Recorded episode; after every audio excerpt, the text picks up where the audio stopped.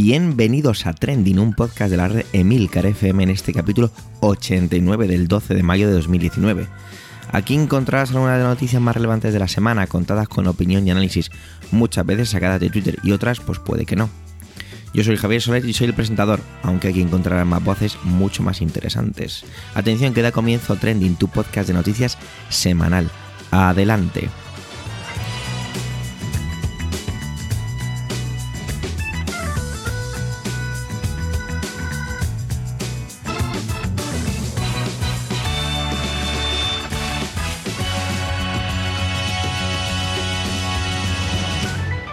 Bueno, una semana muy interesante para, para mí en todo lo que tiene que ver con lo profesional. Una semana de no parar. De hecho, esta semana y la que viene son auténticas locuras. Pero bueno, vamos a ver cómo, cómo evoluciona este domingo. Sin duda, el mayor trending de esta semana ha sido el, el repentino fallecimiento de Alfredo Pérez Rubalcaba. Como es normal, ha salido en todas las conversaciones de ascensor y me quedo un poco con lo que dijo una persona que tengo cercana, que tuvo la oportunidad de conocerle, y me dijo que se podía estar de acuerdo con él o no, podías discutir mucho con él, pero sin duda destacaba y te dabas cuenta enseguida de que era una persona muy inteligente. Bueno, sobre todo esto viene a hablarnos Manuel, que va a profundizar un poquito más, como es lógico, en todo esta, este gran trending de la semana. Adelante, Manuel.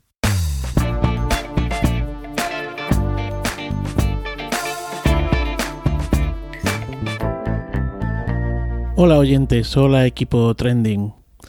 Hablar a estas alturas de la semana de Alfredo Pérez Rubalcaba casi puede no ser de interés eh, para vosotros. Y no porque el personaje no sea interesante, sino por todo lo que se ha dicho ya de él.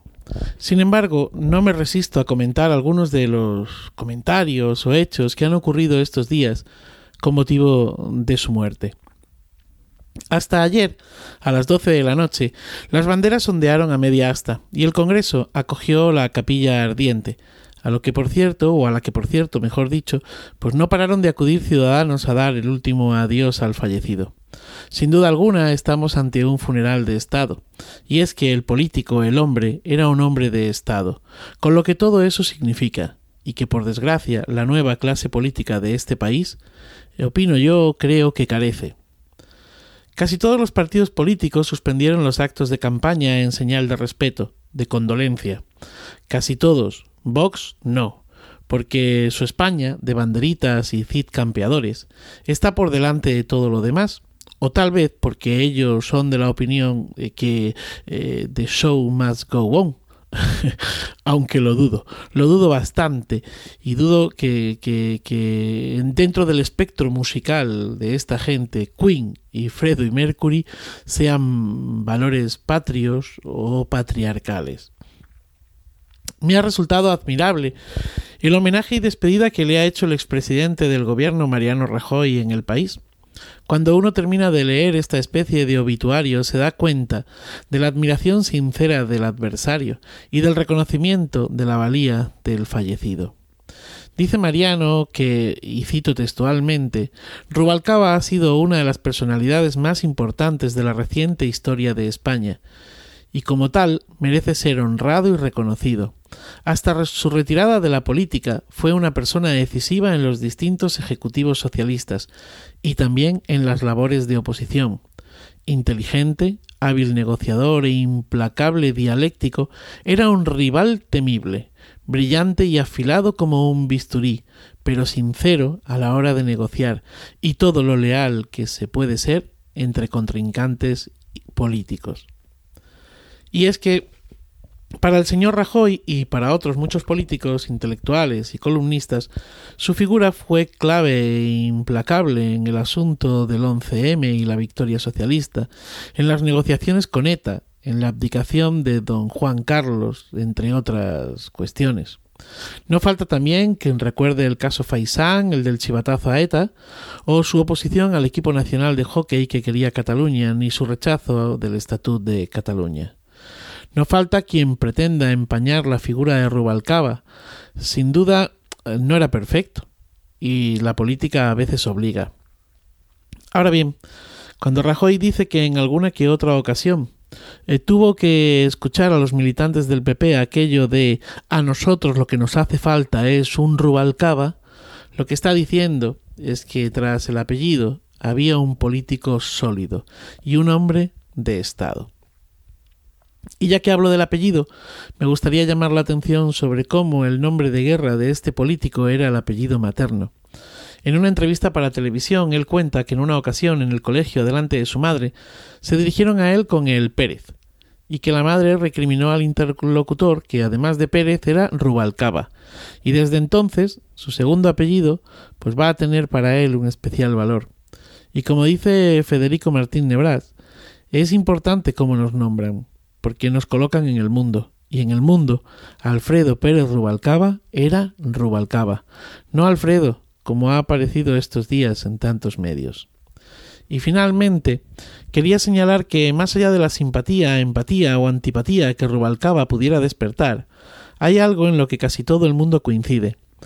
Se trataba, se trata, se trataba de un político con mayúsculas, de la vieja escuela, un político de fondo, aunque curiosamente lo suyo fuera la velocidad, pues fue campeón universitario de los 100 metros lisos. Bueno, un político con una formación sólida, con sentido de Estado, un profesional. Un político en el que deberían poner los ojos toda esta nueva clase política líquida, digital. Estos políticos de eslogan publicitario de grandes almacenes en lugar de ideas, de pensamiento a golpe de tuit, de discursos sin pensar, sin elaborar, y que cuando abren la boca sube el pan. Políticos que miran a corto plazo y pierden esa mirada al infinito que dicen tenía Rubalcaba. Pues nada, que la tierra le sea leve, y a vosotros, oyentes, feliz día y feliz vida. A veces, bueno, no, hay que corregir esto, cada vez más uno ve titulares que parecen, pues eso, auténticas bromas, y parecen sacadas de, eso, de, ese medio tan gracioso que es el Mundo Today. Luego te das cuenta, te llevas las manos a la cabeza o levantas las cejas con cara de asombro y compruebas que no, que es que resulta que ese titular, ese titular es cierto. Algo así me pasó cuando leí eh, acerca de una granja avícola que molestaba a un hotel rural y ha recibido una sentencia, todo esto con muchas comillas, tal y como me ha indicado Antonio, eh, acerca de todo, toda esta situación. De hecho, Antonio es el que va a hablar sobre este trending que desató la ironía en Twitter durante un buen rato. Así que nada, os dejo con él. Adelante, Antonio.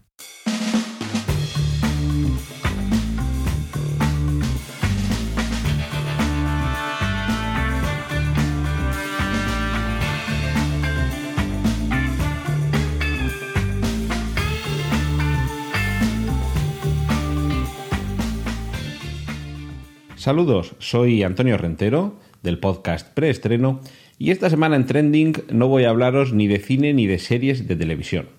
Os voy a hablar de turismo rural, de cría de gallinas, de sentencias judiciales y de decisiones de ayuntamientos. En estos últimos días ha tenido bastante eco en medios de comunicación y redes sociales una noticia cuyo titular podemos resumir como que un juez ordena cerrar un gallinero porque el ruido provocado molestaba a un cercano hotel rural en Asturias. Claro, hay que ver estos jueces, qué sentencias tan peculiares, hay que ver esta gente qué sensible que es, si te vas a hacer turismo rural, lo más posible es que estés en mitad de la naturaleza y eso conlleva una serie de ruidos. Hay que ver a quién se le ocurre poner un hotel rural cerca de un criadero de gallinas. Hay que ver a quién se le, pone, se le ocurre poner un criadero de gallinas cerca de un hotel rural. Hay que ver qué ruido hacen las gallinas por la noche que no dejan dormir al que busca la paz en el campo. Lo que hay que ver son los hechos que hay detrás de ese titular. Porque realmente, después del ruido mediático, después de que diversos medios de comunicación se hicieran eco de esta noticia, enseguida eh, hemos tenido también vídeos del propietario de este criadero de gallinas, quejándose incluso diciendo que había eh, sufrido eh, amenazas. Pero cuando uno se pone a ver qué es lo que hay detrás de esta información, descubre que primero no hay ninguna sentencia judicial. Es decir, no tenemos eso de un juez ordena, pues los jueces ese día ordenaron muchas cosas, pero no ordenaron nada relacionado con esto. En primer lugar, lo que tenemos no es una decisión judicial, no tenemos un pleito abierto, no tenemos un procedimiento que se sustancie en los juzgados, sino una decisión del ayuntamiento. Esto para empezar, es decir, que nos estamos equivocando de luna a la que apuntar con el dedo. Ha sido el ayuntamiento de Cangas de Onís, que es el municipio donde han tenido lugar estos hechos, el que se habría eh, hecho responsable de vehiculizar o de, trasladar de alguna forma las, eh, las, quejas o las peticiones hechas desde ese hotel rural para eh, acabar con las molestias ocasionadas por esa granja. El problema de una granja avícola es que normalmente, por necesidades de la producción, incluso de noche se, se, enciende la luz para que las gallinas estén despiertas, se estén comiendo y engorden y crezcan rápido. Y claro, evidentemente eso genera unos ruidos y unas molestias que no entienden de horas nocturnas de descanso para los seres humanos. Pero el problema no era ese. Eh, lo primero que debería de haber visto alguien, en lugar de tanto a ver, a ver, a ver, como decía al principio, es, en primer lugar, a ver si todo está correcto, es decir, a ver si esa eh, explotación avícola está en el lugar idóneo, si cuenta con la licencia preceptiva, si hay en la normativa municipal algún tipo, o autonómica, algún tipo de previsión que diga a cuánta distancia, en qué zona se deben situar eh, ambos negocios, tanto la explotación avícola como el hotel rural.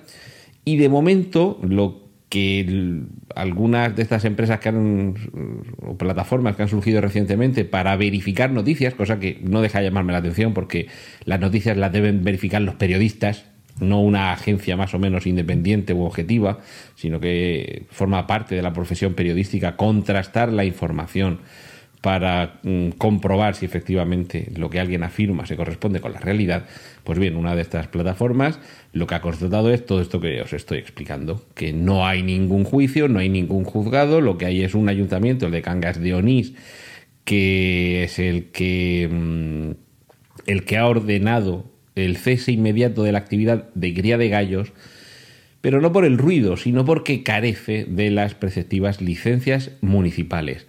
Lo curioso es que una vez que esta agencia, eh, bueno, Neutral, voy a referirme ya a ella, eh, un nombre además bastante bien puesto, porque New, por, noticias, y, Tral, o sea, buscando el juego de palabras en inglés con neutral, eh, eh, y noticias neutrales. Está muy bien, muy bien gestionado ese branding o ese naming. Pero la, cuestión es que, eh, junto a esa información, tenemos otra contradictoria, son las propias declaraciones del alcalde de Cangas de Onís, que es don José Manuel González Castro, que ha explicado, en este caso la cadena Onda Cero, que por el momento no se ha ordenado el cierre del gallinero, aunque sí que se ha constatado que supera los decibelios permitidos. Eh, seguramente cuando estéis escuchando esto el domingo, estas noticias eh, son del viernes, eh, no sé si en el fin de semana se habrá organizado algo más, pero lo cierto es que siguen siendo unas noticias contradictorias, pero que en cualquier caso nos alejan de ese primer momento de crítica hacia las decisiones incomprensibles de los jueces. No hay una decisión judicial, lo que hay es algo dentro del ámbito estrictamente municipal, es una decisión del consistorio, dentro de la potestad que tiene para ordenar la vida de, su parroquia, pero aún así todavía no tenemos muy claro qué es lo que ha pasado porque esta plataforma de verificación de noticias nos indica que es una decisión del ayuntamiento, pero el propio alcalde niega que se haya procedido a ordenar esa clausura. De momento, lo único que sabemos es que hay una granja avícola que hace un ruido que supera los decibelios permitidos y todavía no sabemos el resto de mm, detalles del asunto. ¿Y por qué no lo sabemos? Porque no nos hemos puesto a buscarlo nosotros. Porque no ha venido uno o varios periodistas que hayan dicho, bueno, voy a hacer unas llamadas telefónicas, voy a hacer unas consultas en Internet, que tampoco hace falta irse a Cangas de Onís para averiguarlo. Vamos a ver la normativa municipal en cuanto a instalación de, explotaciones avícolas o la normativa regional. El terreno en el que está es un terreno que esté habilitado para esto, eh, tanto la granja como el hotel. ¿Quién llegó antes? Porque a lo mejor si la granja lleva ahí varios años, el que no ha tenido el acierto ha sido el señor que ha, bueno, no creo que se haya construido el hotel, seguramente si es un hotel rural, a lo mejor se está aprovechando alguna edificación previamente existente y a lo mejor ha obtenido la licencia sin ningún problema, pero resulta que por cuestiones no ya tanto de ruido, que también, como de la propia salud, porque recordemos que las explotaciones eh, avícolas eh, y ganaderas puede haber algún tipo de prevención en este sentido que obligue a que haya una distancia mínima para establecer una vivienda o un alojamiento hotelero, a lo mejor todo esto no se está cumpliendo. Todo esto no lo hemos visto, todo esto los periodistas no lo han visto. En algún momento alguien ha dicho, el juez ha cerrado la granja porque hace ruido y molesta a los del hotel. Y tenemos la controversia servida. ¿A dónde voy con todo esto que os estoy comentando esta semana? A que vivimos en medio de la fake news.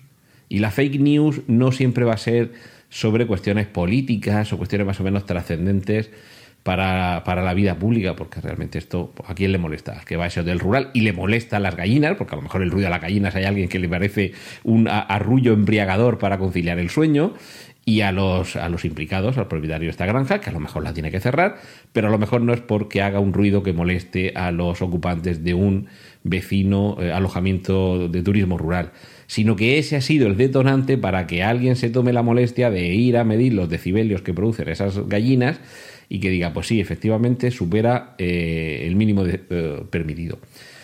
Y por terminar con esta cadena de absurdos, ¿cómo silencias a las gallinas? ¿Cómo les dices piad más bajo?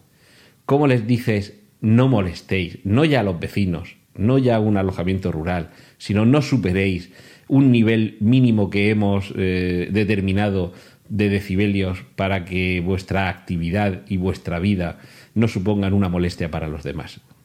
Vivimos en medio de las fake news, pero vivimos también en medio de demasiada estulticia. En fin, esto era todo lo que quería compartir esta semana con vosotros aquí en Trending y ahora os dejo que sigáis escuchando los contenidos que han preparado para vosotros el resto de mis compañeros. Un saludo de Antonio Renteno. Esto de las propiedades inmobiliarias de famosos y políticos se está convirtiendo, la verdad, en una especie de costumbre o de cotidianidad. Se utiliza mucho como reprimenda o como munición para utilizar en cualquier momento, ¿no? Bueno, pues sobre casas nos viene a hablar un poco José Miguel, pero bueno, tampoco sería justo decir que viene a hablar sobre casas, sino sobre una en concreto. Si sabéis quién es el novio de la cantante Malú, pues sabéis de qué casa se trata. Adelante, José Miguel.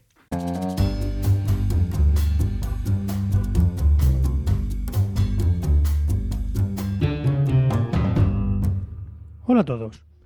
Esta semana me toca Crónica de Sociedad. Ya está bien de tanta política, hombre. Y teniendo en cuenta que el acontecimiento político de la semana ya va a ser cubierto en este podcast, que la tierra le sea leve, señor Rubalcaba, me he tomado la libertad de traer un tema un poco más frívolo.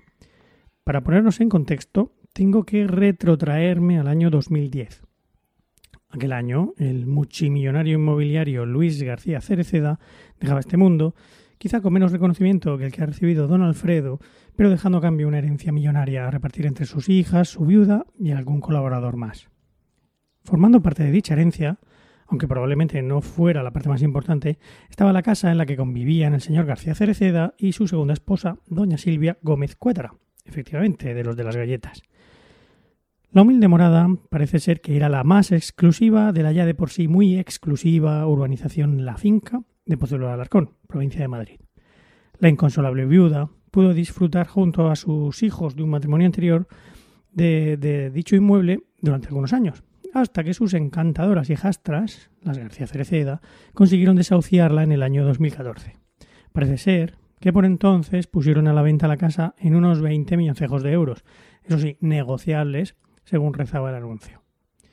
Se ve que los rigores de la crisis no permitieron semejante venta, porque tiempo después empezaron a alquilarla, llegando a pedir a sus incautos inquilinos hasta 25.000 euros mensuales. Sin embargo, el dinero no debe ser lo más importante para las hermanas Cereceda, porque han decidido hacer toda una obra de caridad. Acaban de alquilar su casita por la séptima parte de lo que pedían en otros tiempos, apenas 3.500 euros mensuales. Tampoco está mal, diréis vosotros. Desde luego, yo hay días que no gano 3.500 euros, pero os invito a echar un vistazo a las fotos de la casa que se pueden encontrar fácilmente por Internet.